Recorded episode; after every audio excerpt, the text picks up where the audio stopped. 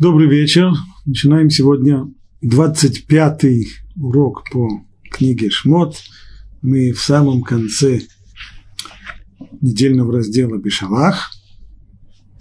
Это 12 глава, 43-й посук. И сказал Бог Муше и Аарону, вот закон о пасхальной жертве, никакой чужак не должен ее есть. Краткое содержание предыдущей серии. Исход из Египта состоялся, еврейский народ перешел границу Египта и делает свои первые шаги на воле. И вот в ходе этих первых самых переходов Всевышний дает целый ряд указаний, которые касаются сейчас не конкретных действий, которые еврейский народ должен проделать сейчас, а смотрят они уже в будущее.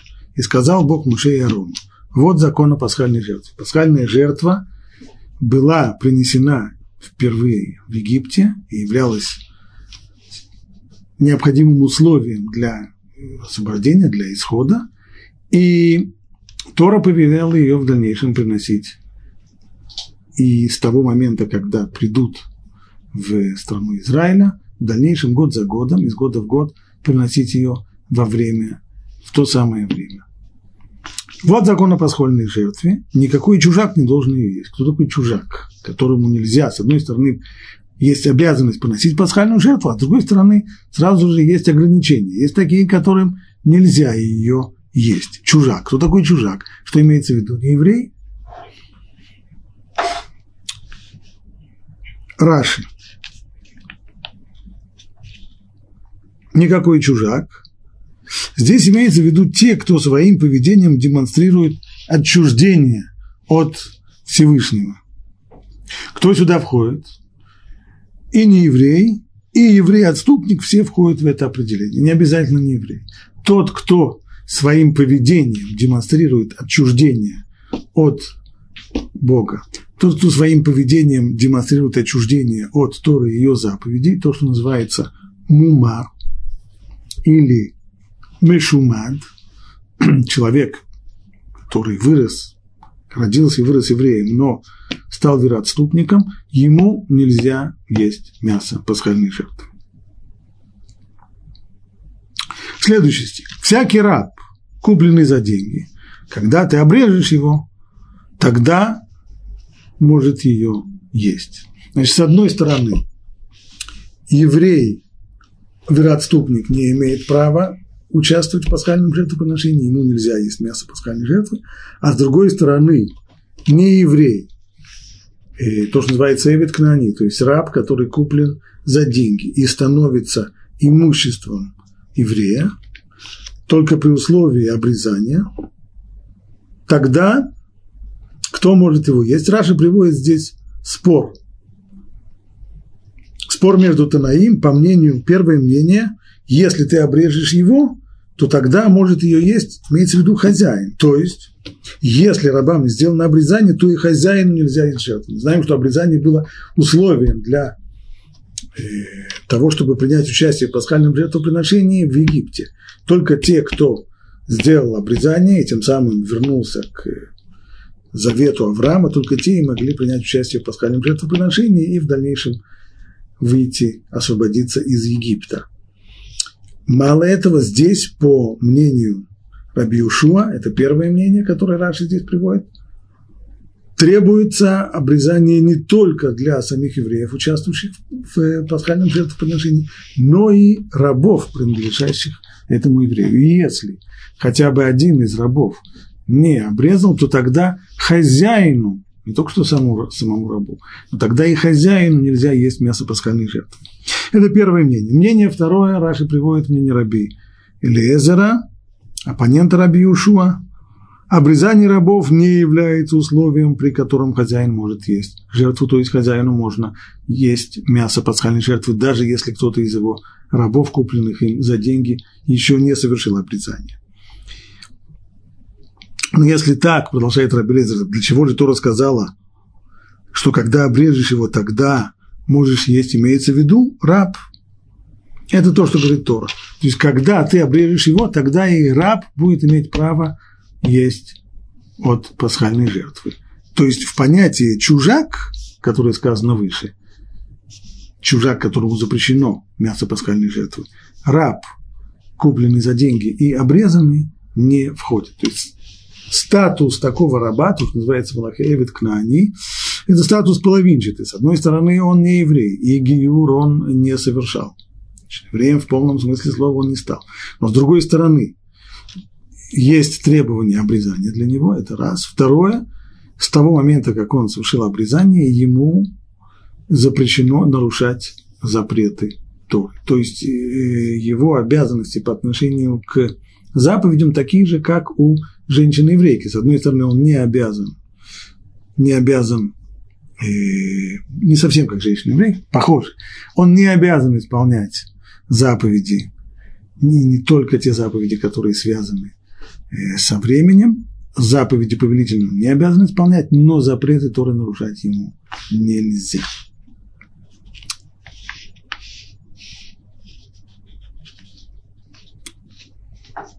Читаем дальше.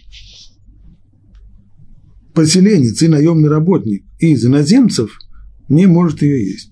Еще один стих, который регулирует вот, э, те самые вопросы, кому можно, а кому нельзя есть мясо пасхальных жертв. Поселенец. Тоже называется Тошав. И затем написано Сахир. Ну, Сахир – это наемный работник. Здесь, наверное, имеется в виду наемный работник – Э, не тот, кто был куплен за деньги и становится, и стал собственностью еврея, и тем самым приобрел статус Эвид Кнаани, и перестал быть чужаком, поскольку он имущество еврея, а это сахир, то есть э, наемник, тот, кто нанялся на работу, и если он не еврей, то он не имеет никакого отношения к пасхальной жертве. А что такое тушав, поселенец, который не имеет права? Раша объясняет, имеется в виду, это житель-пришелец, то есть то, что называется в Аллахе Гер-Тушав. Гер-Тушав – это еще одна ступенька, которая стоит между неевреем и евреем. Одну ступеньку мы видели – это раб, Эвид Кнаани. А вторая ступенька – Гертушав. Гертушав – это человек, который принял на себя обязательства, не просто выразил, не просто решил так, а принял на себя обязательства твердо соблюдать все семь заповедей Бней Ноах, то есть он тот выбрал тот образ жизни, который предписан Торой для каждого человека, и он взял на себя это обязательство, он не сделал гию, он не стал евреем. Но он поэтому не называется гер цедек, полный, полноправный гер. Он гер тушав поселенец. Почему он называется поселенец? Где он поселился? Не нужно нигде селиться, он всего лишь принял на себя а, обязанности соблюдать заповеди, семь заповедей Бней Ноах. Но Тушав поселенцем он называется потому, что его можно селить в Эрос Израиль. Дело в том, что язычник, идолопоклонник, как в дальнейшем Тора потребует, нельзя давать ему возможности проживания в Эрос. Это страна, которая не терпит на ней идолопоклонников, это резиденция Всевышнего в этом мире, и поэтому никакие идолопоклонники в ней жить не могут. А Гертушав, то есть не еврей, который не сделал гию, но принял на себя обязательства исполнять заповеди Блинох и в первую очередь запрет на идолопоклонство, ему можно жить в Эрс-Исраэль. Но несмотря на то, что ему можно жить в Эрс-Исраэль, к еврейскому народу он не присоединился, поэтому он не может, при всем к нему уважении, он не может есть мясо пасхальной жертвы. Резюмируя все вместе, кто имеет право и кто не имеет права, пишет об этом Равирш.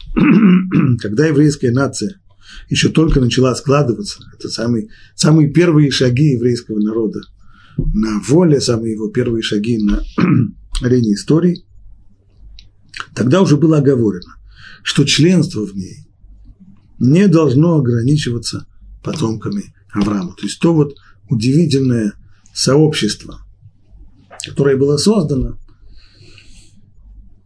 при исходе из Египта, и которое довольно трудно определить, что оно собой представляет.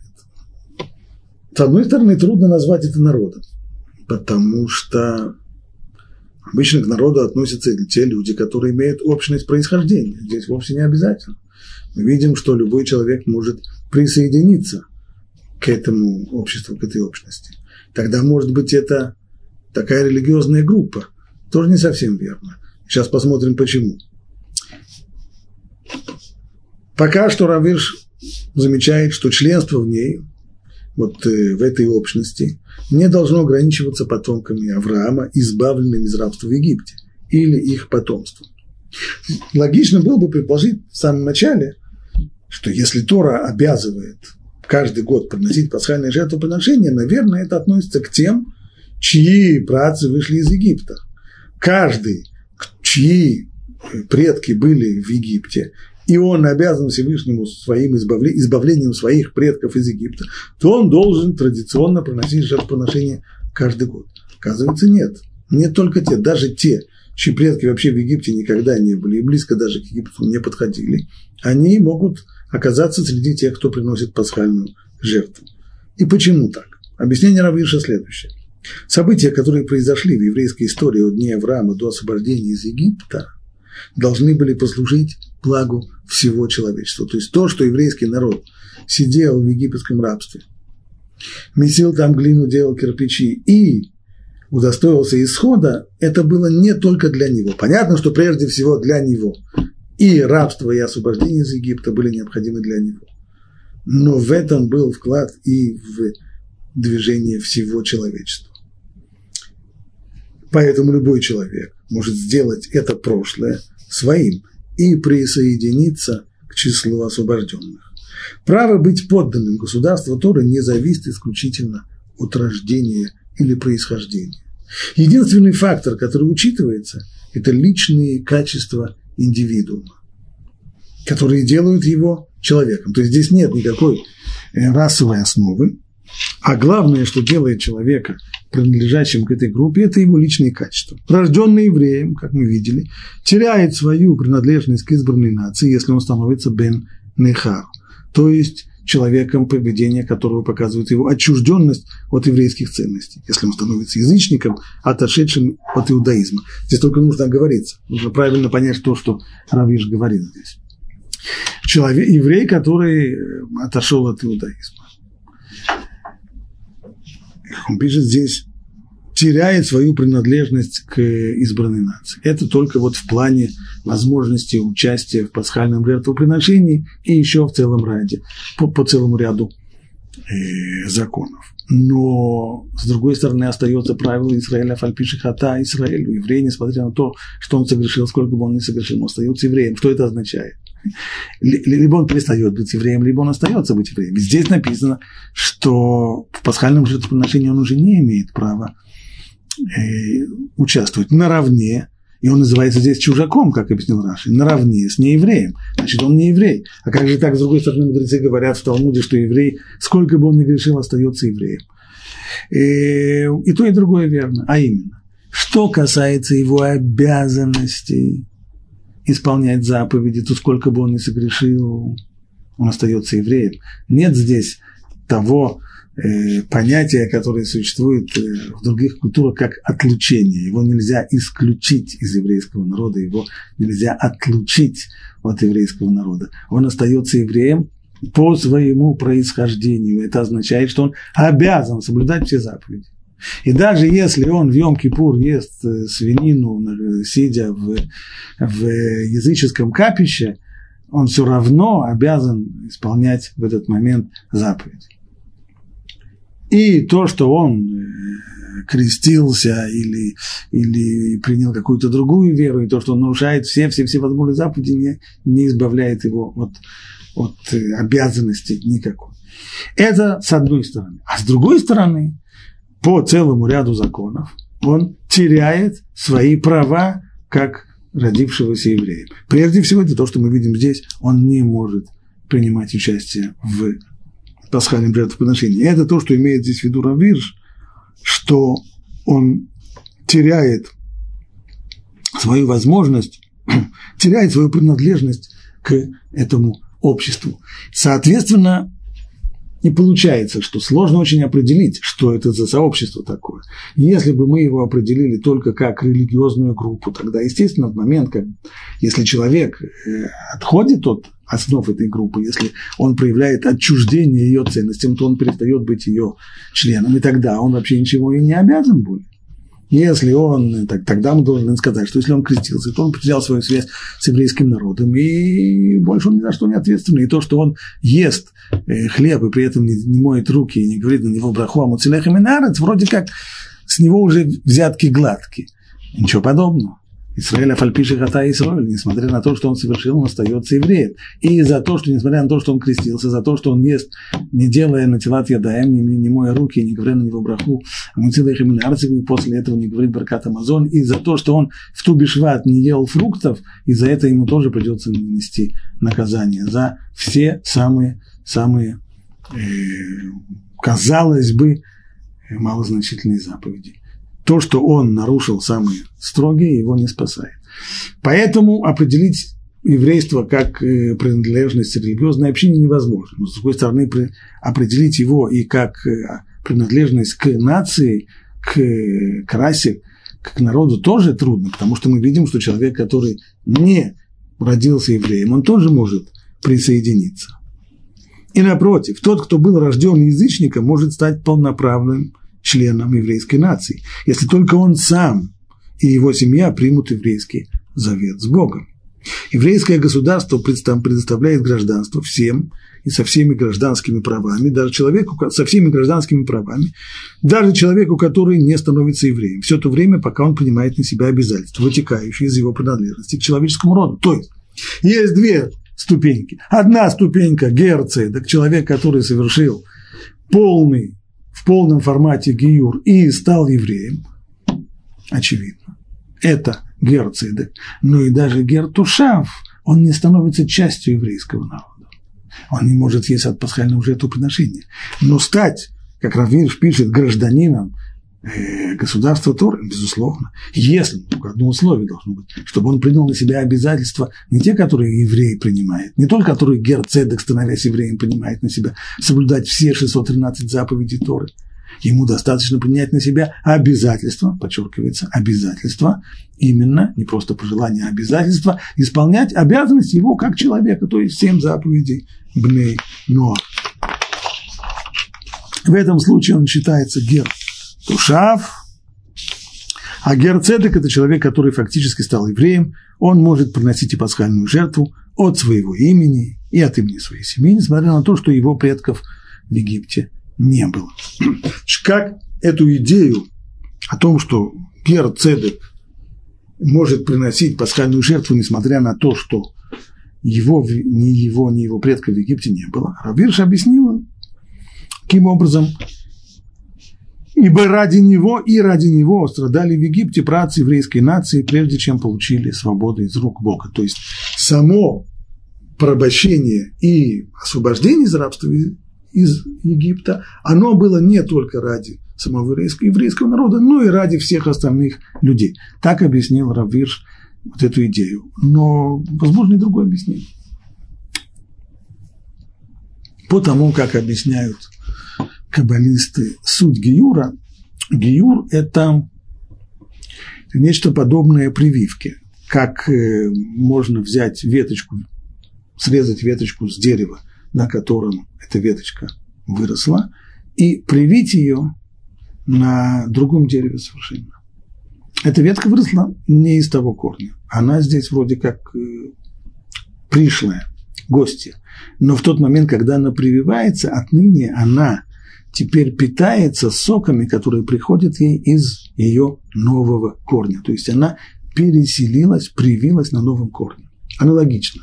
Человек, рожденный не евреем, он родился как тот, кто питается от нееврейского корня. В тот момент, когда он делает гиюр, он отрывает себя от того корня, на котором он вырос, и прививается на новом корне. Поэтому он становится, так объясняют наши мудрецы, он становится потомком Авраама.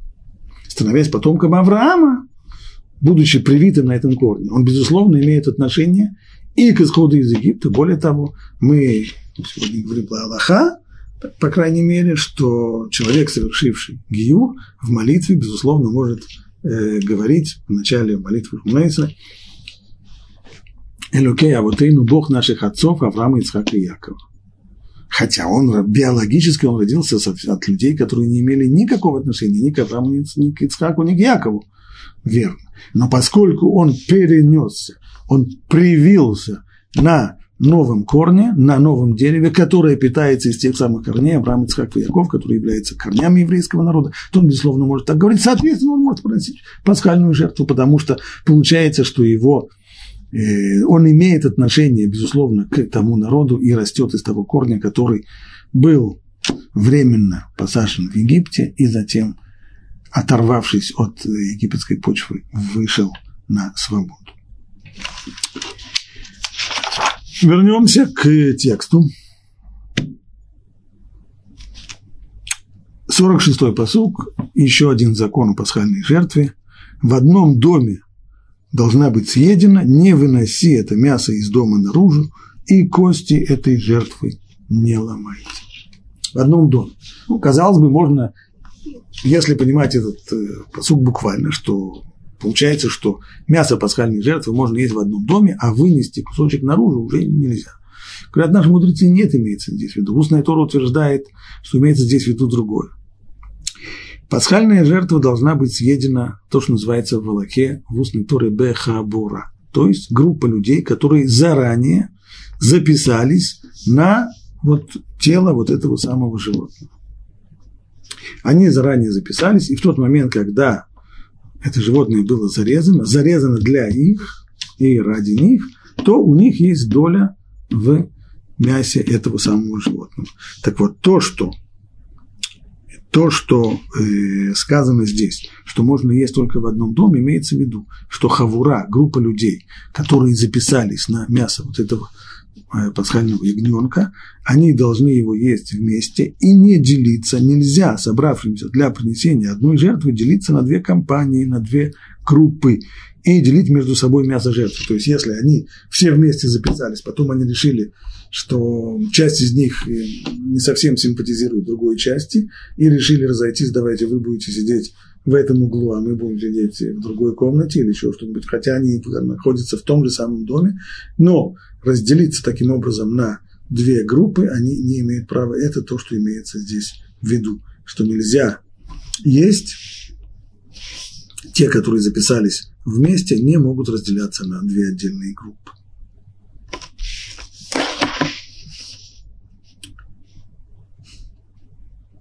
А если поселиться с тобой пришелец. Извиняюсь, 47-й посук, а еще до 47-го посука, совсем было забыли, еще в 46-м посуке есть еще одно требование, и кости – это тоже запрещающая заповедь, кости не ломайте, кости этой жертвы не ломайте. Нельзя ломать кость э, от пасхальной жертвы. Заповедь как заповедь, но позволено будет спросить, а что пишут в книгах, которые изучают Таамеа Мицвод – то есть э, смысл заповедей. Есть ли какие-нибудь, можно ли увидеть, разглядеть в этой заповеди какие-то идеи, сказать, что мы учим из того, что Тора запретила ломать кости пасхальной жертвы. А Сефер Ахинух дает очень интересное объяснение. Ну, когда вы смотрите на людей, как они едят, понятно, есть самые разные манеры. Люди по-разному ведут себя за столом. Одни обгладывают кости, так, другие их еще и обсасывают, третьи даже будут их разгрызать и высасывать костный мозг у них. Обычно эти третьи – это, в общем-то, люди низшего сословия, которые не особо заботятся о своих э, манерах за столом, и, кроме того, достаточно голодные такие, что они не, могут смириться с тем, чтобы хотя бы что-нибудь, что-нибудь съедобное, хотя бы костный мозг в этих костях, чтобы что-нибудь съедобное было выброшено. Но люди, скажем, люди аристократического происхождения, или, по крайней мере, аристократических манер, они так себя вести не будут. Они не станут грызть кости, разламывать их, чтобы высасывать костный мозг. Почему это важно? В пасхальную ночь наши мудрецы сказали, суть поведения еврея в пасхальную ночь, когда приносится пасхальная жертва, нужно себя вести как бней хорим, как люди свободные, не, не рабы, и всячески подчеркивать свое, свой статус свободных людей и аристократического происхождения. И э, можно было бы спросить, а можно быть свободным, но, но не аристократом? Это верно. Но, по крайней мере, в, в эпоху мудрецов Талмуда эти вещи были связаны. Человек, обладавший волей, свободный человек, это прежде всего человек, имеющий определенную социальную ступень, он в какой-то степени аристократ. Так это воспринялось, мы видим это во всех, э, во всех правилах поведения в пасхальную ночь, прежде всего в том, что мудрецы потребовали от человека, чтобы он не просто сидел за столом, а возлежал за столом, так как это было принято у римских патрициев. Бней Хориль всячески подчеркивать свое вот такое вот высокое положение в эту самую ночь. Поэтому говорит автор Сефера Хинух, если так, если идея подчеркивать в, этот, в эту ночь свое аристократическое вот такое вот положение, свою, свою свободу, то это должно проявляться во всех самых маленьких деталях. Аристократ, патриций не станет грызть кости и высасывать из них э, костный мозг. Это неподобающее для него поведение. Почему я говорю, что это очень интересное объяснение? А не столько, может быть, интересное, сколько важное ибо в нем квинтэссенция понимания еврейского подхода, подхода Аллахи. Очень многих людей, которые начинают знакомиться с еврейским законом, раздражает его мелочность. Ну, понятно, хорошо, идея ясна, но входить в такие мелкие, мелкие детали, вся, вся, вся эта мелочность, что, зачем, зачем это надо? Для чего такая мелочность? На самом деле, подход еврейский именно на этом и зиждется. То есть, если человек, он царь, если он царского происхождения, если он царского поведения, то нельзя быть царем или аристократом даже только в каких-то определенных э, вещах, а в остальных вещах вести себя как, э, как простолюдин. Такого не бывает. Если человек аристократ, то он должен быть аристократом во всем, до конца, до самых мелких деталей. Был такой э, еврейский писатель, известный в 30-х годах э, в Германии, Леон Фихтвангер. У него есть роман под названием «Лженый ром», в котором он описывает появление самозванца, который, который утверждал, раб происхождения, который утверждал, что он на самом деле исчезнувший, пропавший император – Нерон в Римской империи. Тогда нам почему-то не запомнилась одна, всего лишь из всего этого большого длинного романа, всего лишь одна сцена, в которой э, значит, этот лженерон, который выдает себя за римского императора, отправляясь спать, снимает свою царскую мантию и аккуратно складывает ее так, по складочкам и развешивает ее аккуратно на, на стуле. Так это цари себя так не ведут. Цари не, Мелкая деталь, но здесь совершенно четко видно, что перед нами самозванец, а не царь. Царь сбросит эту мантию. А человек простолюдин, он аккуратно, чтобы не помялось, складывает вещи, развешивает его на стул и так далее. Так э, именно об этом мы здесь говорим. Если человек аристократ, то он аристократ до конца во всем. Если в эту ночь Тора потребовала от любого, любого еврея поведение, которое демонстрирует, что он как царский сын, как аристократ, как человек свободный, поэтому он возлежит за столом, а не сидит, и поэтому не может быть так, чтобы он э, начинал разбивать, разгрызать кости и высасывать костный мозг. 47 стих. Вся община Израиля пусть приносит ее, ее пасхальную жертву, а если поселится с тобой пришелец и принесет пасхальную жертву Богу, то пусть обрежется у него каждый мужчина, и только тогда он приблизится принести ее и будет как коренной житель страны, и никакой необрезанный не должен ее есть. Что имеется здесь в виду? Говорит Раши, из этих самых слов, если поселится с тобой пришелец, то есть гер. Гер имеется здесь в виду уже не гер Тушав, не пленец, а имеется в виду тот, кто становится как коренной житель, то есть гер Цедек. Так вот, если поселится с тобой пришелец и принесет пасхальную жертву Богу, можно было бы, говорит Раши, из этого понять, что в тот момент, когда человек совершает гиеву, то он должен сразу же принести пасхальную жертву. Это, в общем-то, и логично, ведь процесс гиюра, он в точности напоминает те шаги, которые наши предки сделали для того, чтобы стать еврейским народом. Что нужно было для того, чтобы стать еврейским народом? До некоторого времени они были рабами в Египетской империи. Каким образом они стали евреями? Прежде всего, они сделали обрезание. Самое первое слово. Второе, после этого, обязательное принятие мицвод, принятие заповедей. Затем твила, погружение в микву, то, что было перед, э, перед Синайским откровением, да? и в дальнейшем арцат дамим, то есть приношение, жертвоприношение.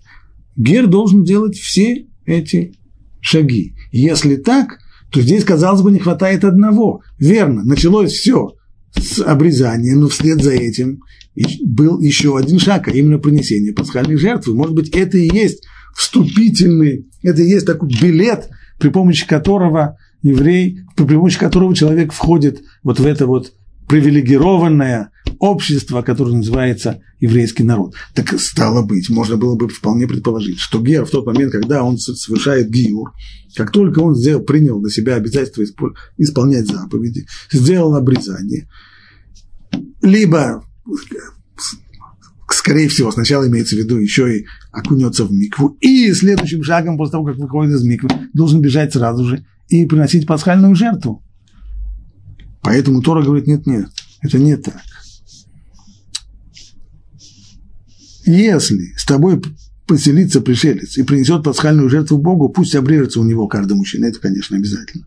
И только тогда он приблизится принести ее, но как? Как коренной житель страны. То есть точно так же, как коренной еврей, он приносит ее раз в год в пасхальную ночь, ночь пасхального седра, так и Гер тоже сделает это в пасхальную ночь.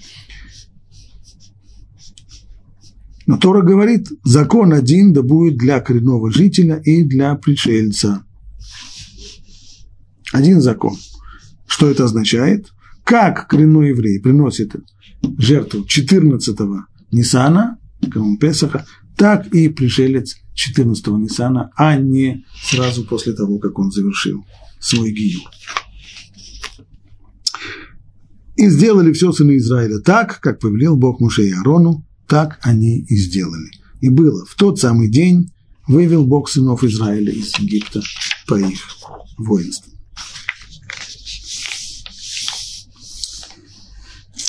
Тринадцатая глава книги Шмот с самого начала, и сказал Бог Муше, посвяти мне каждого первенца среди сынов Израиля. Каждого, открывающего материнское лоно от первенца человека до первенца скота, мне он. Заповедь Пхора, заповедь первенцев, что она означает? Всевышний утверждает, что первенцы, они принадлежат, принадлежат ему. И первенцы от первенца человека до первенца скота. Кто называется первенцем? Словом первенец, первенец можно было называть, по крайней мере, в, в Танахе оно употребляется в разных значениях. Здесь устная Тора говорит, имеется в виду, как сказано и в тексте, он должен быть Петер Рехем, то есть открывающий материнское лоно. Объясняет Раши, Имеется в виду здесь ребенок, при родах которого у женщины впервые раскрывается матка.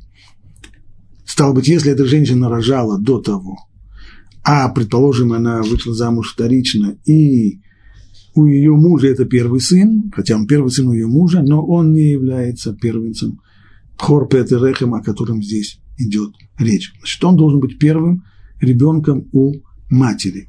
Вот такой вот первый ребенок у матери, он, как говорит Всевышний, принадлежит мне. Почему? Первенцы принадлежат мне, объясняет Раши, потому что я казнил первенцев Египта. То есть в ту самую ночь, когда первенцы Египта были поражены, а первенцы еврейского народа, с ними ничего не случилось, их Абгаха защитила, в этот момент Всевышний их присвоил. Они теперь принадлежат ему. В чем это выражается, что они принадлежат ему? Об этом Тора будет говорить в дальнейшем. Но пока что статус первенца – это тот, кто принадлежит Всевышнему, и первенец человека, и первенец скота. И сказал Муше народу, помни этот день, в который вы вышли из Египта, из дома рабства. Ибо силою руки вывел вас Бог отсюда, и не ешьте квасное. Значение вроде бы простое.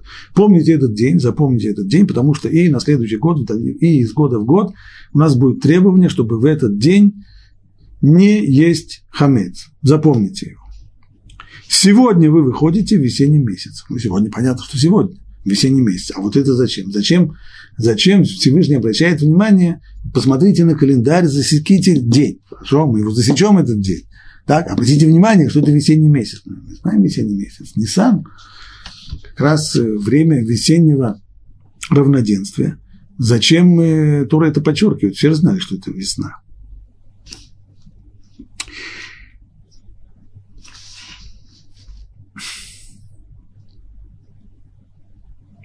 Раши объясняет, к чему все это сказано.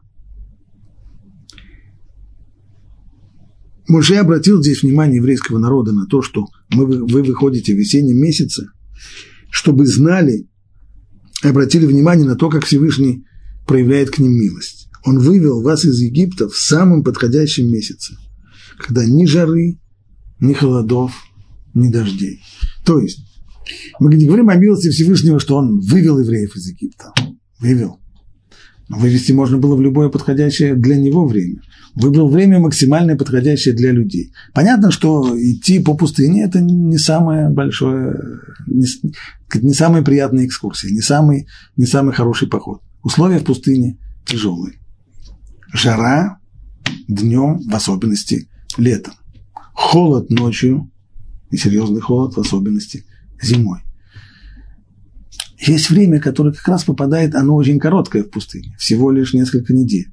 Это весна. Именно в это самое время, когда с одной стороны еще не жарко, с другой стороны уже не холодно по ночам, можно в самое лучшее время для, для выживания в пустыне, это как раз время, в которое произошел исход в месяце Нисан.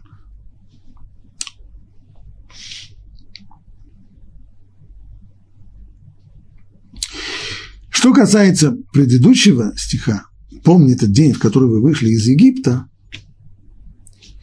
а Рамбам учит из этого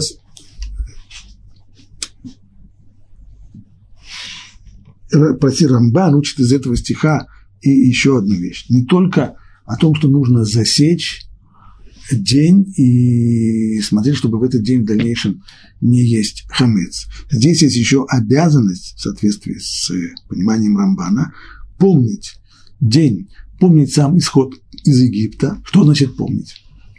Помнить с точки зрения Аллахи, это не означает просто запрет забывать.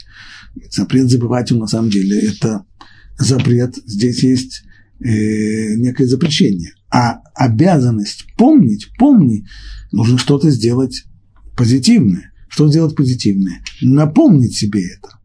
То есть мы учим отсюда, говорит Рамбан, что есть обязанность напоминать об исходе из Египта. Напоминать себе можно словами, то есть упомянуть или рассказать о том, что мы когда-то вышли из Египта. По мнению Рамбама, Раби Моше бен Маймон Рамбам, в этом стихе записана обязанность рассказывать об исходе из Египта в день исхода, в сам пасхальный седр. То есть, и сказал Муше народу, помни этот день, в который вы вышли из Египта, из дома рабства, помни этот день. Ибо силой руки вывел вас Бог отсюда, и не ешьте квасное. Говорит Рамбам, подобно тому, как Тора сказала, помни день субботний. А что означает помни день субботний? Помнить день субботний, значит, напомнить о нем, сказать, что сегодня суббота. Когда у нас есть обязанность сказать, что сегодня суббота, не в пятницу и не в воскресенье, а в саму субботу. Началась суббота, мы выполняем эту заповедь, напоминание, что сегодня суббота, произнося кидуш – и кидуш этот можно сделать только в субботу. Аналогично, говорит Рамбам, из этого стиха мы учим, что в день, когда мы вышли из Египта, поэтому помните этот день, в этот день, когда мы вышли из Египта, необходимо напомнить о том, что мы вышли из Египта. То есть рассказать пасхальный, э, пасхальную Агаду, рассказ об исходе из Египта в скобочках можно сказать, не исключено, что по, по аналогии с субботой, быть может, с точки зрения закона Торы, было бы достаточно просто сказать кидуш, то есть не, не кидуш субботний, а кидуш, относящийся к празднику Песах, и упомянуть в нем, что этот день, день исхода из Египта, и с точки зрения Тора мы бы, скорее всего, выполнили бы полностью свою обязанность. Но мудрецы это расширили и заставили целый целый рассказ об исходе из Египта, пасхальную году, которую мы и рассказываем во время пасхального седра, но выполняем тем самым в конечном итоге ту же самую заповедь упоминания об исходе из Египта в день самого исхода. Согласно Рамбану, Абимуше бен Нахман, здесь записана обязанность упоминать исход из Египта каждый день. Поэтому в чтении Шма мы вставляем кусочек, который упоминал бы об исходе из Египта ежедневно.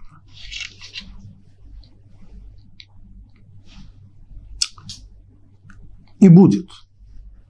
Когда приведет тебя Бог в страну Канаанеев, и Хетов, и Мареев, и Хевицев, и Евусеев, которую Он поклялся твоим отцам дать тебе, землю, текущую молоком и медом, то совершай это служение в этом месяце. Какое служение? Семь дней ешь мацу, и в седьмой день праздник, посвященный Богу. Мацу надо есть в эти семь дней, и пусть не видно у тебя будет квасное, и пусть не видна у тебя будет закваска во всех пределах твоих.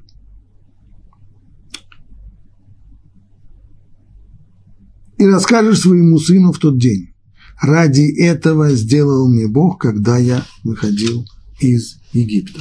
Здесь обратим внимание, что не упомянут вопрос сына, а сказано «Ваегады талабинга байому» и скажешь ты своему сыну, то есть не дожидаясь его вопроса.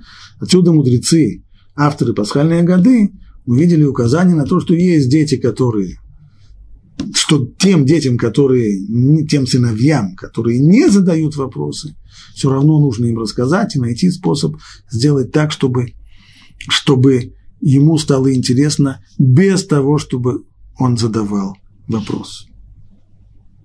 И ты ему скажи ради этого, то есть ради этих самых мецвод, которые я сейчас исполняю, ради мацы, ради марор, ради пасхальной жертвы, ради этого Всевышний и вывел меня из Египта.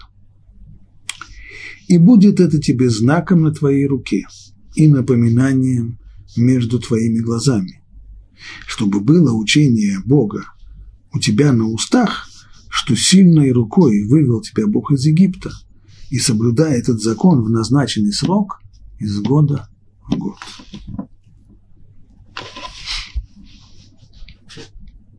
Что это значит? И будет тебе, и будет это тебе знаком на твоей руке, напоминание между твоими глазами. Что это должно быть знаком? И знаком о чем? Чтобы было учение Бога у тебя на устах, что сильной рукой вывел тебя Бог из Египта. Очень трудный для понимания стих.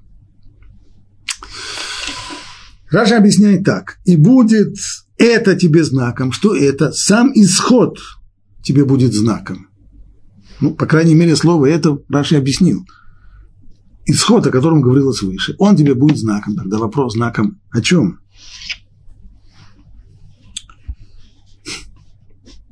Об этом сказано дальше знаком на твоей руке и напоминанием между твоими глазами. А это что такое? Говорит Раши. Здесь имеется в виду заповедь Тфилин. На твоей руке, имеется в виду на левой руке, И поэтому во второй части текста это слово и написано в полной форме, то есть не ядеха юд далит хав суфит, а юд далит хав хей яд кега, что означает слабая рука, как объяснили это мудрецы, то есть рассматривают это слово как составное, и это имеется в виду левая рука. То есть получается следующая вещь. То, что сказано в дальнейшем, пусть будет это знаком на твоей левой руке, и напоминание между твоими глазами имеется в виду заповедь Филин, как утверждает устная традиция, как утверждает устная тура. Что же такое будет тебе это знаком? Будет тебе это исход из Египта. Вот это будет тебе знаком. Каким знаком? Тем самым знаком, который будет записан, в, записан на твоей левой руке и между твоими глазами. Иными словами, Тфилин – это то, что накладывается по, по так, так, так этот текст говорит по объяснению Раш. Тфилин – это то, что накладывается на левую руку и накладывается между, на голову между глазами. А что в нем должно быть? А какие реликвии в нем должны быть? Может быть, там должен быть магет Давид, цепочки или еще что-нибудь? Нет. Там должен быть исход из Египта. Очень интересно, как я могу исход из Египта, как я могу его положить себе на, на, на левую руку. Имеется в виду, что ты возьмешь тексты из Торы, в которых записан исход из Египта, и их ты и положишь себе на левую руку, их ты и положишь себе на голову между глазами. Вот как понимается этот текст с точки зрения Раши. Закономерен вопрос. Но текстов, которые, в которых упоминается исход из Египта, в Торе их много. Точнее, очень много. Каким образом в Тфилин попали именно два отрывка определенных, которых упомянут, точнее, четыре отрывка, в которых и, которые есть там, и, в, по крайней мере, в двух из них упомянут исход из Египта. Об этом мы придем, будем еще говорить в дальнейшем. Пока что посмотрим объяснение Ибн Эзры к,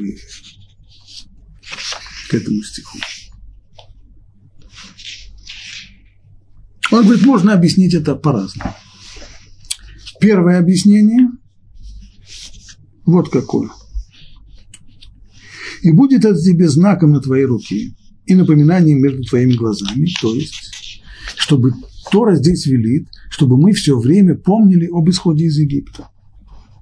То есть, это, то, что называется пшат. И как обычно, пшат означает понимание текста не буквально, а как метафору. Здесь сказано, и будет это знаком на твоей руке и напоминанием между твоими глазами. Что это означает? Нужно понимать это метафорически, то есть, чтобы ты об этом все время помнил. Знаком между глазами имеется в виду там, где у человека память, помни все время об исходе языка.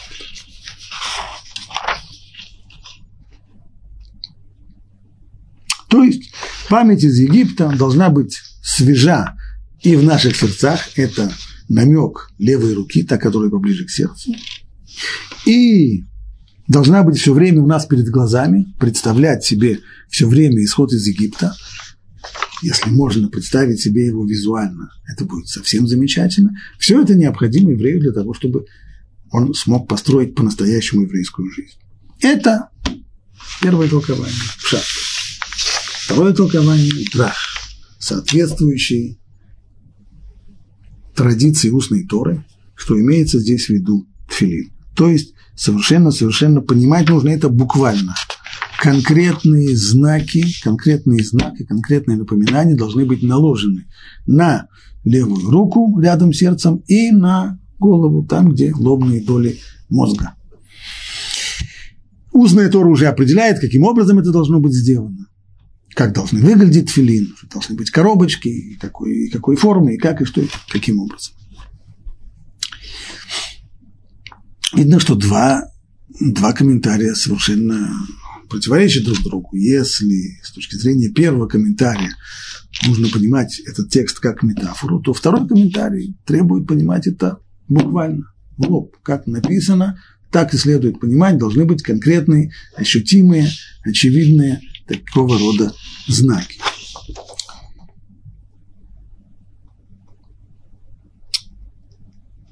Ибнезра говорит в конце так.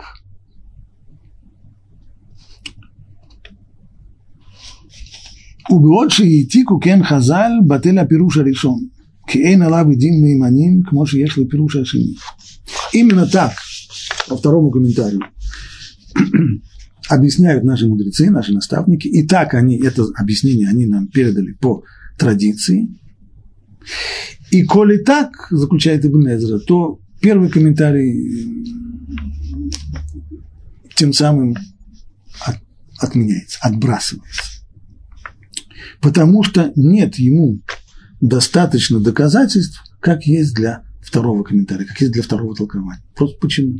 Почему нельзя? Обычно мы говорим, обычно, что пшат и драж вполне могут сосуществовать, хотя они могут говорить о совершенно противоположных вещах. И это нормально.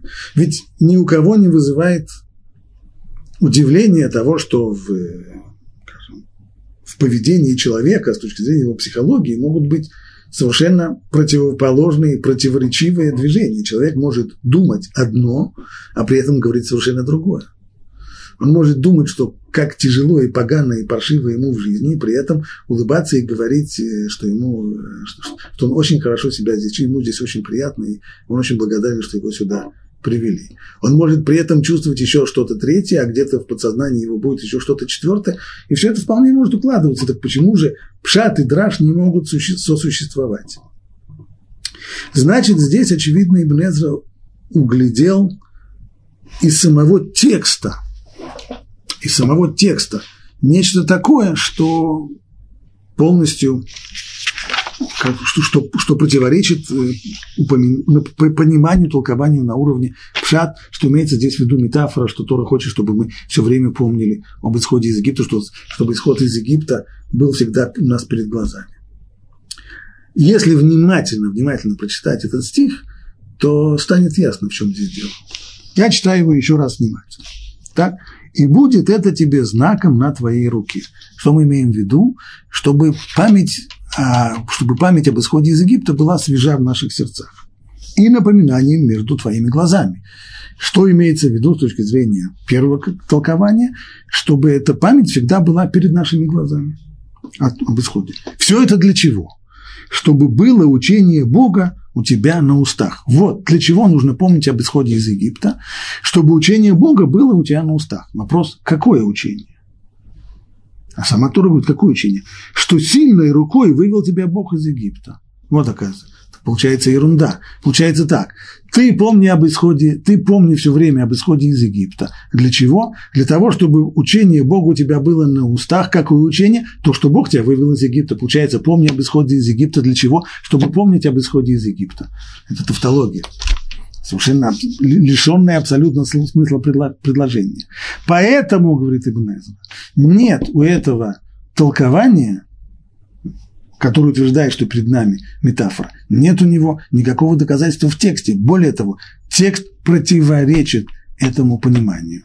Следовательно, мы должны принять здесь однозначно именно и только комментарий наших мудрецов толкование, которое говорит, что имеется здесь в виду конкретные знаки, которые накладываются на руку и на голову между глаз, то есть тфилин. И они-то накладываются для того, чтобы память об исходе из Египта не ушла ни из наших сердец, ни из наших... Э, и чтобы была у нас всегда перед глазами. На что это похоже? Человек, который хочет помнить о каком-то важном событии. Если это событие было очень впечатляющее, то первое время он о нем еще помнит. Но проходит время. Любое самое впечатляющее событие, оно уже теряет яркость. И постепенно, постепенно из нашей памяти вытесняется остальными вещами, которые более, может быть, не такие яркие, не такие важные, но более новые. Что делать? Забываем. Поэтому человек, не желая забыть чего-то, он захочет взять что-то ощутимое, поставить это перед собой, положить это себе на свой рабочий стол, чтобы все время смотреть на это. Есть люди, которые ставят э, фотографию с, членов своей семьи, так, чтобы они были всегда перед глазами, чтобы не забывать о них. Или еще что-нибудь другое. То есть вот этот вот конкретный, ощутимый, предмет, который напоминает, связан ассоциативно с чем-то, что мы не хотим забыть, вот об этом здесь и говорит Тора. То есть ты положи эти самые знаки конкретные, ощутимые, ты их положи себе на руку положи их себе на лоб между глазами для того, чтобы никогда не забывать, чтобы всегда помнить об исходе из Египта. То есть подобно тому, как застывшая лава напоминает об извержении вулкана, которое когда-то имело место быть, также тфилин должны напоминать нам об исходе из Египта.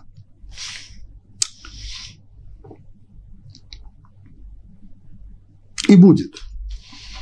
Когда Бог приведет тебя в страну Кенеан, как Он поклялся тебе и твоим працам, и отдаст ее тебе, ты должен будешь приносить Богу каждого открывающего лона и всякое перворожденное из скота, которое будет у тебя, самцы должны быть принесены Богу.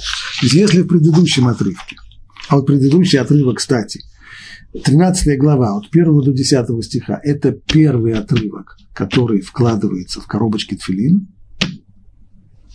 и начался он словами «посвяти мне каждого первенца», то есть они, первенцы, посвящаются Богу, а вопрос, а хорошо, посвятили, а что с ними делать?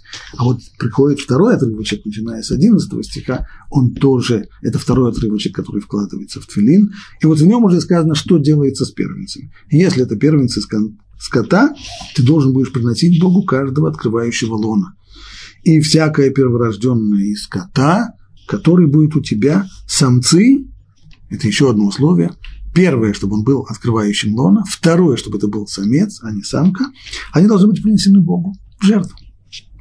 И всякое перворожденное у осла ты должен будешь выкупить ягненком.